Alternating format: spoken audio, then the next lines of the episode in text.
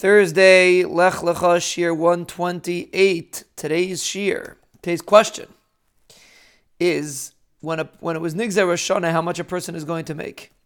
Is that for the individual, meaning every person has his Gzeira, how much he's going to make?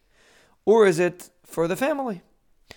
What's the difference? The difference is if the wife wants to stop working and the she says, listen, if it's for the family, so the husband will make the money and we'll get the money from the husband. How do you view it? So really the answer is not is that the question is based a little bit on a wrong premise. Meaning the the gzeir is on the individual. Every person is nigzar individually what's going to how much parnas is going to have Rosh Hashanah. However, there's different ways that a person can get his parnasa, meaning no one decided that a wife has to get parnasa from working. We'll get to that in a minute.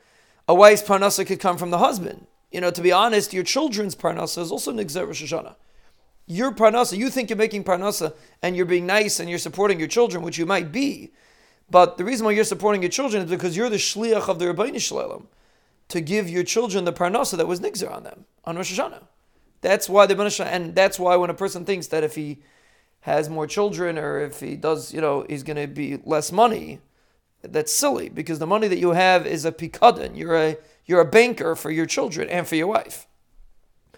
Now, so the so the the parnasa is nigzar for every individual.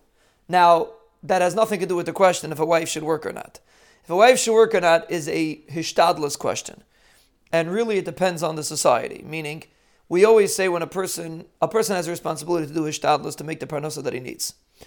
If the wife has to work in order to make the normal parnasa, then she would be respon- I wouldn't say responsible because the wife doesn't really the responsibility for parnasa really lies on the husband. But in a in a society like today where it could be normal for a wife to work, the wife should work if the husband is not making enough money to earn. I, if she's supposed to make the money, she'll make it anyway. But that's like every hishtadlus. A person is mechuyev to do hishtadlus to have the outcome that he's supposed to have. So a wife working is considered hishtadlus.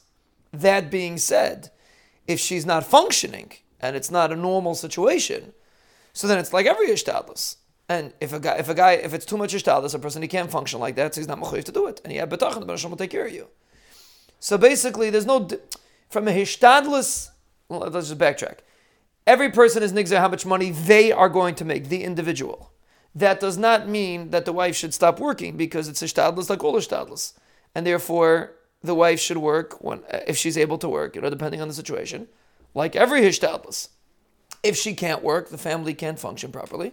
So then the husband will work, and the, he's doing the hishtadlus, so to speak, for the family, and then the wife will get the parnasa through the husband. But the Gzeira of Parnasa is on every individual, and either the Parnasa will come from the husband, or the Parnasa will come from the work, the job that the wife does.